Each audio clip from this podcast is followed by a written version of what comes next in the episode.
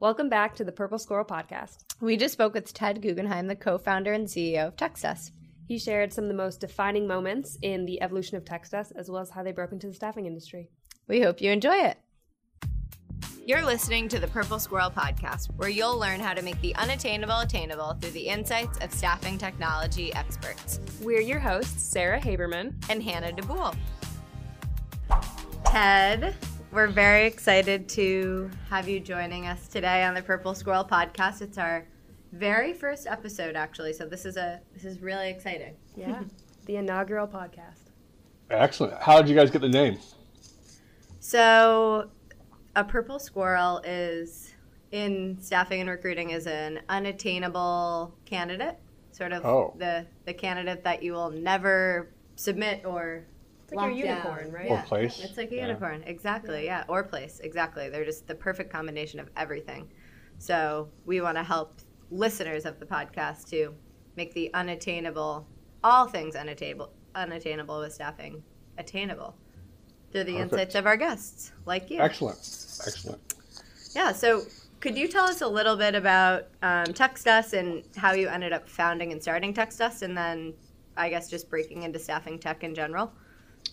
Yeah, sure. So, um, my uh, co-founders and I started TextUs back in 2013, and um, Andrew Kimmel, who's one of my co-founders, and I had run a, a an app development shop uh, for about five years previous to that, called Rage Digital. We started in 2008 when, you know, the App Store really opened up, and we quickly became experts in developing uh, uh, Apple or iOS applications um, for companies, and, and we focus on apps that would solve problems for for large corporations. So, over the course of the five years that we ran Rage Digital, we um, did apps for companies like Mazda and Pepsi and IBM, Red Robin, um, amongst many others.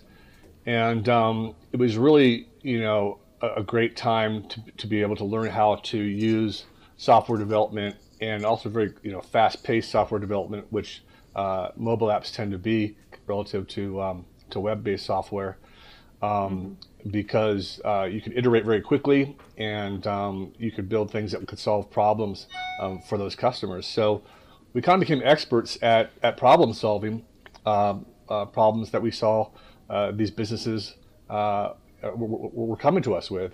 And, and it it was a very creative and, and fast paced venture.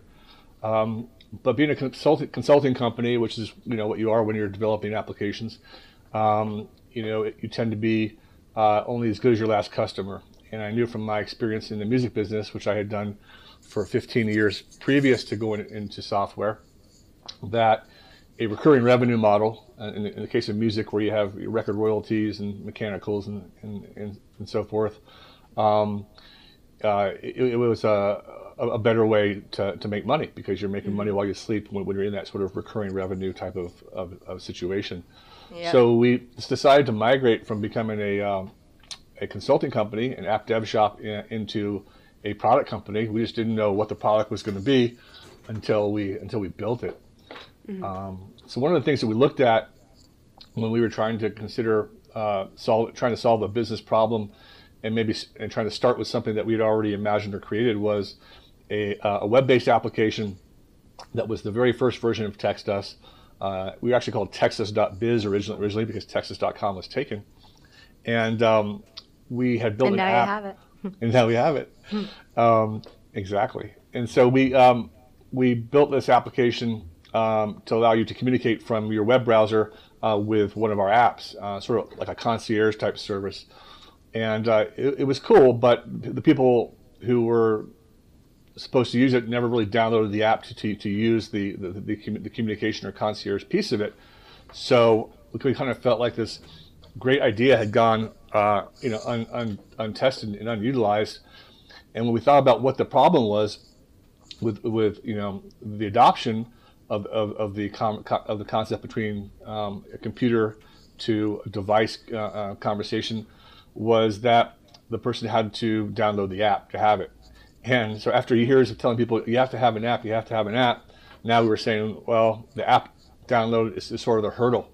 So how can we bypass that hurdle and make it much more efficient for the person, the business to communicate from their web browser, their, their web application that we had built to people's devices um, more efficiently. And we recognized that everybody already had a texting application on their phone. And uh, why shouldn't we just send those messages back and forth between the web browser and the, the person's handset and, and their, the device? Right. Yeah. So we um, that was around around the time that Twilio came out, and Twilio allowed us to um, get a, get a very quick, uh, a fast go-to-market um, product up and running, or at least, at least a proof of concept um, that we could send messages from your computer software to uh, a person's device in real time. Is and Twilio, excuse me, is Twilio just sort of like a Twilio is like a connector, right? Twilio is is a it's, it's an API based messaging platform um, and and also a voice platform. So what they did was they made it very easy for companies or for developers to um, to be able to send messages from an application, a, a, web application, through their system, through their API, to the carriers, um, whether it was a vo- voice call or whether it, whether it, w- it was SMS, and and so we saw that it could work, but we didn't love the idea that you had to have a separate phone number from from Twilio, a 10-digit phone number, to allow the, the, the messaging part to work. That seemed like a um, like a disconnect. So you know, for, for the business to say, here's our phone number and here's our text number. So we hmm. went about uh, about the the process of trying to figure out how the SMS, you know, the whole ecosystem works in terms of other, other technology but be behind it, and we eventually figured out how to be able to text enable uh, the company's existing 10-digit phone number. Um, because we thought it was much cooler to say to the business, um, hey, now, and now it's the same phone number you've been putting into your advertising or on your website or on the door of your business or in your email and say call or text me it's the same number even though it's not a cell phone yeah that's huge mm. that is yeah and so that was really the, the premise was like wow we can text enable landlines. Um, and we thought that was going to be the key driver. But we really believed you know for the first two years that our, our solution that we had developed was going to was to be for small businesses. It was going to be for um, you know, uh, salons and spas and gyms and car dealerships to be able to communicate uh, via SMS with their customers. And we spent a lot of time trying to, you know, convince small businesses to, to, to use this, this, this, this product um, because, you know, we, we, we believe it solved a real problem for them. And for those, you know, uh, dozens or a few hundred customers that, uh, that signed up initially, they loved it. They thought it was a, a great product. But for the price point of what we were selling it, whether it was $49 or $99 a month, um, the acquisition cost to bring on a small business customer didn't scale. Was that and like so, a per user? Was that a per user cost, per, or was per, it just per phone number? So every time got we, it, we, we would say, you know, we'll text enable your number, and it costs this amount per, per, month, and now you can message from your from your uh, from your computer. What was the reasoning that you had for targeting small businesses? Was it just a matter of you hadn't dreamed so big yet? yeah, it was a little bit of a, a lack of um, a lack of uh, imagination because uh-huh. we, you know the concept that we, we talked about and had you know had uh, sp- spoken to in our research with with, with, users and, and, businesses was like, why do I have to call my salon to make a haircut appointment? Why can't I just text them and say, you know, mm-hmm. is uh, you know Cindy available at Thursday at three thirty? Um, instead of calling them, going to voicemail, then picking it up, calling me back, going to my voicemail, etc. And so it does, it still does solve a real problem for, for small businesses. But um, for the amount of demand that was out there at the time uh, from the small business market um, and, and, the acquisition cost to bring on uh, a new business, it just didn't, it wasn't a viable uh, model. So and you didn't so, even envision at all that this would be used in the staffing industry when no. you set out? No, wow. we, we had no idea. And that's kind of the, the, funny part of the story. When you talk about software startups and, and, and companies and, their journey, um, you know, we're kind of a, of a classic uh, story in the sense that, you know, we developed, we pivoted, we developed, we, you know, we adjusted. And mm-hmm. um, you're, you're, trying to find your product market fit. You're, you know, when you develop software, you're trying to figure out, you know, where is the addressable market and how well does your, does your product solve that problem? And we knew small businesses from, from our experience with them that we could solve the problem that their communication was not efficient. Mm-hmm. But again, the acquisition cost, you know, you know, didn't scale, and so what ended up happening, right about the time we were running out of money uh, for the like the 3rd time, this is back in uh, 2014. Uh, we had a bunch of uh, of, independent, of inside salespeople from MindBody Online. If you guys go to in the gym, Yeah. you probably have seen MindBody. They um they That's started signing up for to Text. Us. Yeah, right. It's, it's a gym software. You, Yeah. you know, everyone uses it. It's, it's a you know it's, it's a huge company. Um, but at the time, they had about 200 inside salespeople who were trying to, to reach the customers who had signed up to their lead forms and their website and um, and uh, in marketing to, uh, to to try to get those those, those businesses to, to do a demo. And because they're small business owners, you know, much like candidates, uh, they're very hard to reach. They're on the go. They don't pick up phone calls, and so they knew from experience that if they would text those leads from their phone, they would get a response. But they knew that it didn't scale to try and text hundreds of leads from your phone. You have to get the contact information into the phone. You got to know who, who the person was. You have to, Right. you know, it, it, just it just doesn't make sense on, on a larger scale. So, um, I went back to the to MindBody Corporate and I said, look, this is obviously working for, for your people, and they're paying out of pocket to you know to use TextUs because they put they were they, put, they were putting their credit cards into our our then small business system, you know, do, do it yourself kind of pay it yourself model. And um, I said, let's That's do a deal. that's faith, though. That's very pure faith.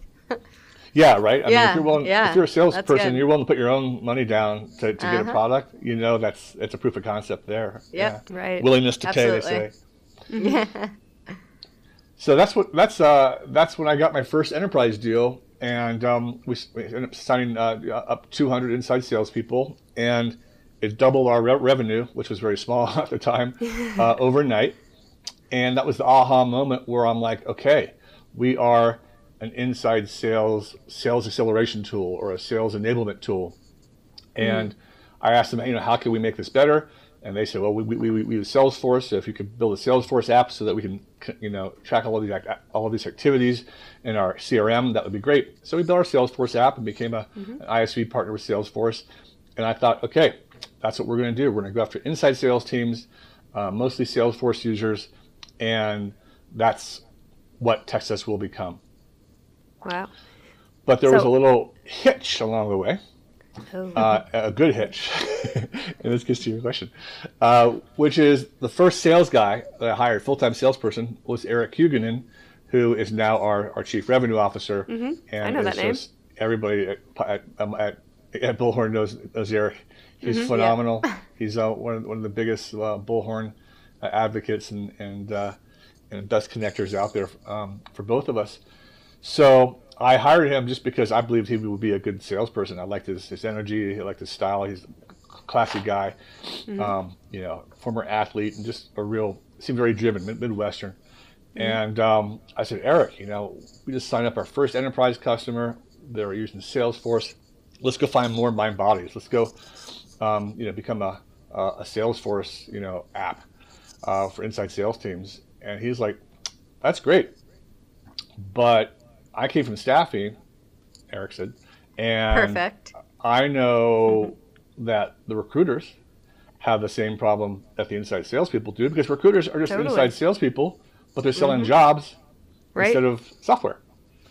So I'm like, if you say so. Never heard of staffing. I don't know anybody in the industry, but uh, go see what you can do. So he went out and he started to demo TextUs. This is back in 2015, early, and he would show people TextUs and what it could do for their um, their response rates. And um, uh, he- he would go to staff agency after staff agency and go from demo to pilot to close to demo to pilot to close. And that was when we decided to, you know, put uh, pretty much a full force effort into becoming the best uh, staffing sales enablement tool available, and um, and that's where we where we entered the industry. What were some of the major roadblocks when you were first breaking into staffing, though? Like, were there, is 2015, not everyone had texting yet or was quite comfortable with it at, from a from a sales enablement perspective. So, what Yeah. were some of the common mix, misconceptions or concerns at that point? Yeah, that's a great question. So I think that you know one of the concerns Well, well, there's two parts of that. One, one of the concerns was that people thought that texting a candidate would be disruptive. That people would, would, would think that they're getting into their their personal, you know, SMS world, and and that they would feel, you know, uh, like they were being, you know, um, intruded upon. Mm-hmm. And um, what they had didn't realize, and what we learned came to find out was it was quite the opposite. It was the way that recruiters, or sorry, candidates preferred to be communicated with, because they found that the phone calls and the emails to be uh, intrusive and annoying, and that's mm-hmm. why the, the, recruiters had so much success with texting, um, you know, out of the box, you know, in, in those pilots, was because um, people loved it. They, they would respond right back. They were getting 30 and 40 percent response rates, up from you know that's five awesome. or eight percent of an email or a phone call. Do you find any of that to be generational? I know that's like the the it, cliche thing to say about millennials, but is, do you find that to be true? Um, that's cliche. because you know I'm 56 and um, you know I don't even call my wife. I text her, um, and, uh-huh. and and my kids are in high school, and college, and uh, if I want to communicate with them, uh, I, I, have to text them. Right. So so while yeah, it was much more generational in the sense that uh, young people got it right away, younger people, uh, the people who were my age or or, older uh, knew from the same type of experiences in, in, terms of, in, terms of, trying to connect with their kids or even their grandkids mm-hmm. that texting was the preferred method of communication, mm-hmm. um, you know, uh, most of the time. Yep, and it cuts right through the noise of. I mean, first it was a full voicemail inbox and a million cold calls a day, and now, then it was emails and and whatnot. And now you just you just cut straight to their phone. Um, you do, and, and, and I think you build rapport faster too. I think just like even meeting new coworkers, you you kind of build rapport more quickly over like a G chat or a or a texting interaction than you might in other ways. Mm-hmm. No, that's that, that's true, yeah. and, and I think that um, that what we teach, you know, what we preach at TextUs is about you know keeping it real. It's about how do you take. Um, so to your, your question earlier, you know, what were some of the hurdles when we we would go to ASA or executive forum? You know, the first year, uh, people uh, would look ask us what we did, we explain it, and they go, "Oh, so it's it's a it's, you know, it's a promotional product. We, we, can, we can advertise or spam people." And we're like, no, no, no, this is conversational. This is about how do you mm-hmm. engage candidates? How do you build relationships? How do you communicate on, on your candidates' terms, not your terms? Because they're, they're at the end of the day, they're, they're, they're the boss, right? They're the ones that are, yeah. that are taking, taking that position. And so the first conference, the first year was in 2015. We went, went to ASA, for instance, or, or SIA.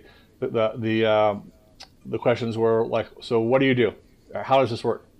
and we would explain to them that well we text enable your existing number we um, you know eventually we, the next year we came back we could integrate with bullhorn uh, or, or your, whatever ats you're using um, uh, but it's a way for you to get response rates that you just can't get from emails and phone calls anymore and they'd go huh that sounds kind of interesting um, well you know give us a give us give us a call or you know we'll we'll see you down the road and the second year we went went went to, went to, uh, to conferences in 2016. People would come to the booth, and we had tremendous traffic. It was it was, it was just so much fun. It was one of the best times to, to, to see you know how fast the company was growing and, and how something was being adopted. And the second year, mm-hmm. they would come to the booth and they say, "Okay, we've heard about texting. We think we need this. Um, how do you get started? You know, is it complicated? How long does it take? What's the cost?" So they got past that barrier of, you know, what is it? to um, how do we make this work? And then the third year, uh, it was we love you guys. We told our friends about you. You, you got to call these these guys. I mean, it was mm-hmm. it was like, you That's know, we awesome. were the, the the hot kid on the block, mm-hmm. and um, so that was really you know going from just one year of being completely uh, unheard of, second year being people familiar and comfortable with it, and third year being, you know, how do we how do we uh, you know jump on board and and, and get, or get more more more use out of it. It's a pretty Where, quick evolution. Yeah, it's it is. Can you tell us a little bit about starting out in the Bullhorn Developer Program and then moving on to becoming a marketplace partner? Yeah, so um, we kind of cheated uh, that one. Um, At we, least you're we, honest. Well, so did a lot of so, so did a lot of the very first developer partners. yeah, we were. We, yeah, well, that's, we learned from someone else, right? Um, and so we kind of figured out how to integrate um, as a, an outside partner. They, they kind of had the, the idea of the outside partner and the inside partner, and uh, so we were we're an outside partner for you know quite some time, and we were d- d- um, we were you know building our, our relationship and our customer base and, and, and working on providing this, this, this great product and this great integration. And um, after a while, you know, because of you know Eric really being uh, at, at so many uh, of the of the conferences and trade shows and building such a, a tremendous rapport with the the Bullhorn sales team. Uh, you know, both the field team, the enterprise team, even you know um, probably some SMB guys. But um, Eric really sort of epitomized um, the way that Bullhorn likes to see vendors you know develop a relationship over the long run um, by really making it making it mutual from the get go. So um, it- we, we we were an outside partner for quite some time, and then um, eventually at one of the uh, trade shows, I believe, um, uh, you know, Bullhorn came to us and said, "Well, uh, I forget who was the, the marketplace rep at the time. Um, I think it was it was Brittany. Uh, anyway, uh, they um, they said, "Hey, how would you guys like to be an inside partner?" Uh, and we said, "Great. You know, what's it take?" They said, "Well, we have to make sure that your your product works and that you you know meet our criteria, and that you have to show that we have some shared customers." And they said, "How many customers do you guys have?" We said, "Well, we probably have about 50 or 60." And they're like, "Oh, well, you're in." Forget, forget the uh, Easy. yeah, forget the uh, the validation process. And so we um, became, you know, a marketplace partner. I've had great success uh, working with your team. You know, our sales team and, and your sales team share a Slack channel. They're always going back and forth, sharing deals. You know, we're, we're giving your guys, you know, leads and ideas and feedback, vice versa. So it's really a, a, a, a two-way street beyond just a, a software integration or a partnership. It's really more of a of a, of a sales partnership and um, and a, a revenue uh, partnership uh, as well. And I think that we're rather actually one of the of the uh, first people to be part of, of, of the new uh, revenue share modeling that that the uh, that uh, Nina and those uh, folks have put in place. Absolutely. Yeah, it, you are. It sounds like you guys have had a lot of success. Moving into the staffing industry has been incredible, and you guys have been a really great partner to us. But Hmm. I actually am going to wildly derail this because at the very beginning of our conversation, you said something about working in the music industry. I did. and Hannah, Hannah and I, of course, did our homework and took a look at your LinkedIn, and we saw that you were the assistant to the manager of Sting. Is this true? My boy, You ready to get into this? absolutely.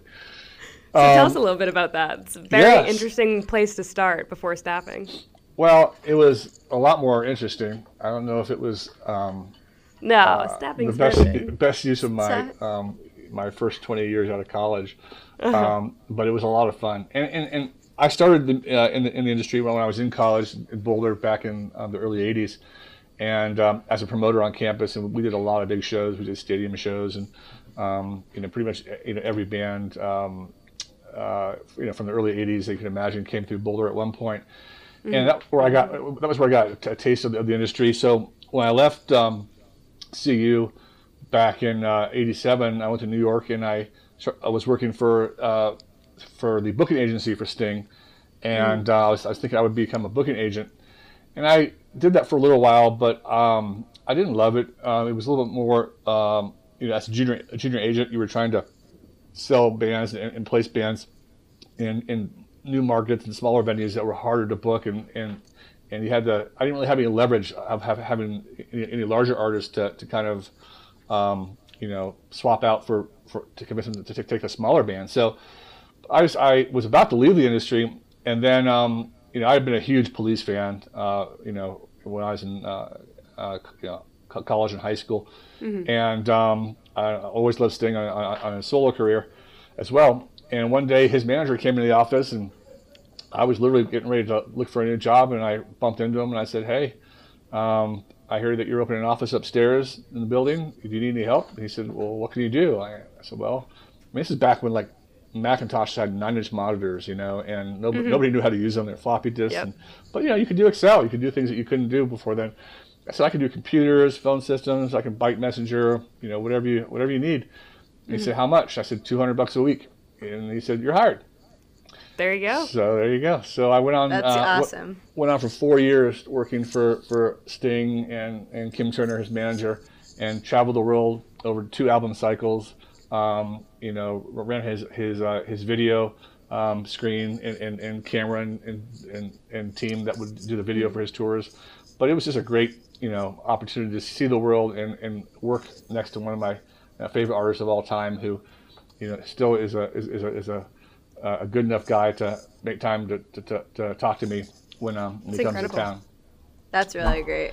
There's this remarkable sort of analog between um, developing a new artist or a band and, and, and a startup. So when I ended up tra- transitioning Definitely. from from music into technology, um, it was uh, by the time I, I got in, in, in the position to start Rage Digital and, and co-found Rage Digital and then TextUs, um, it was actually very natural because Yep. like the music business, you've got first of all, if you start with the artist, you t- take if, if, if t- take four you know guys in a band who are in their late teens or early twenties, and four guys who are in a startup who are engineers, and do a photo shoot of each of them. Take the logos off their shirts, and you can't tell which one are the, are the engineers and which ones are the band members, right?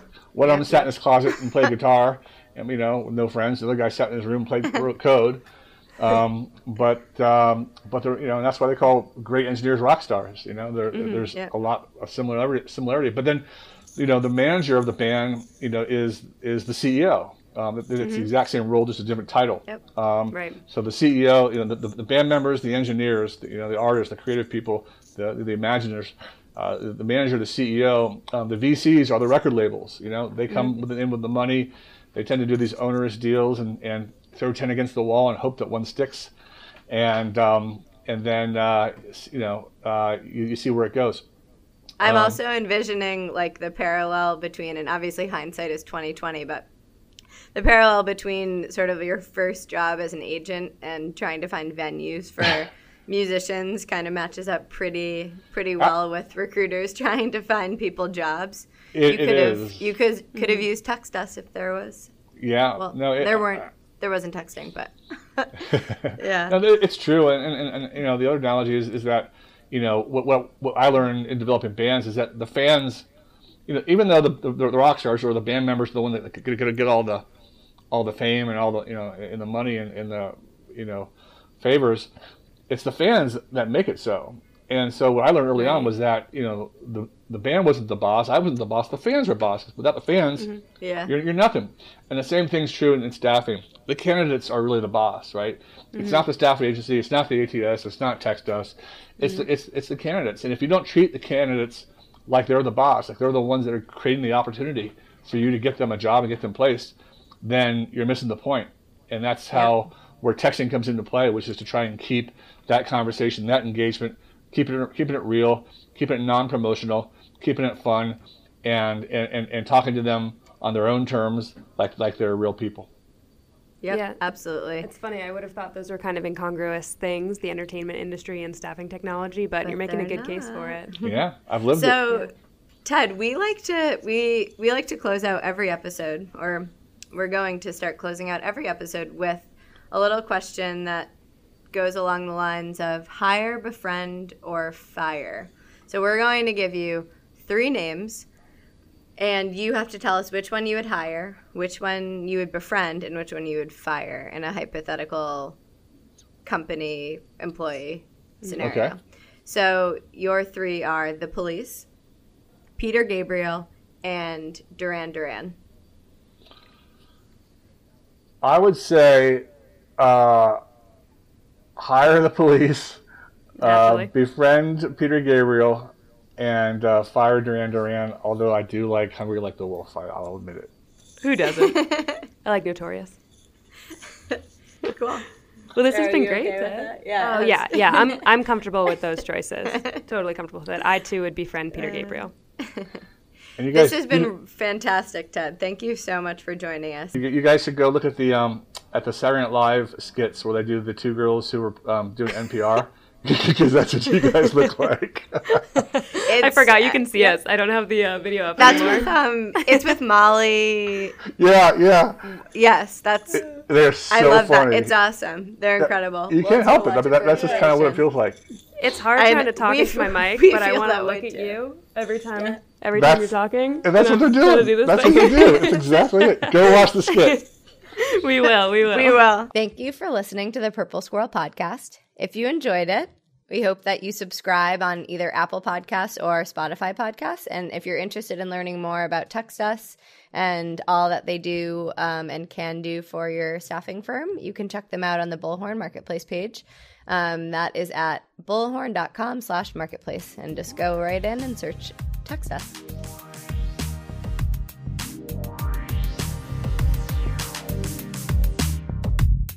Bye.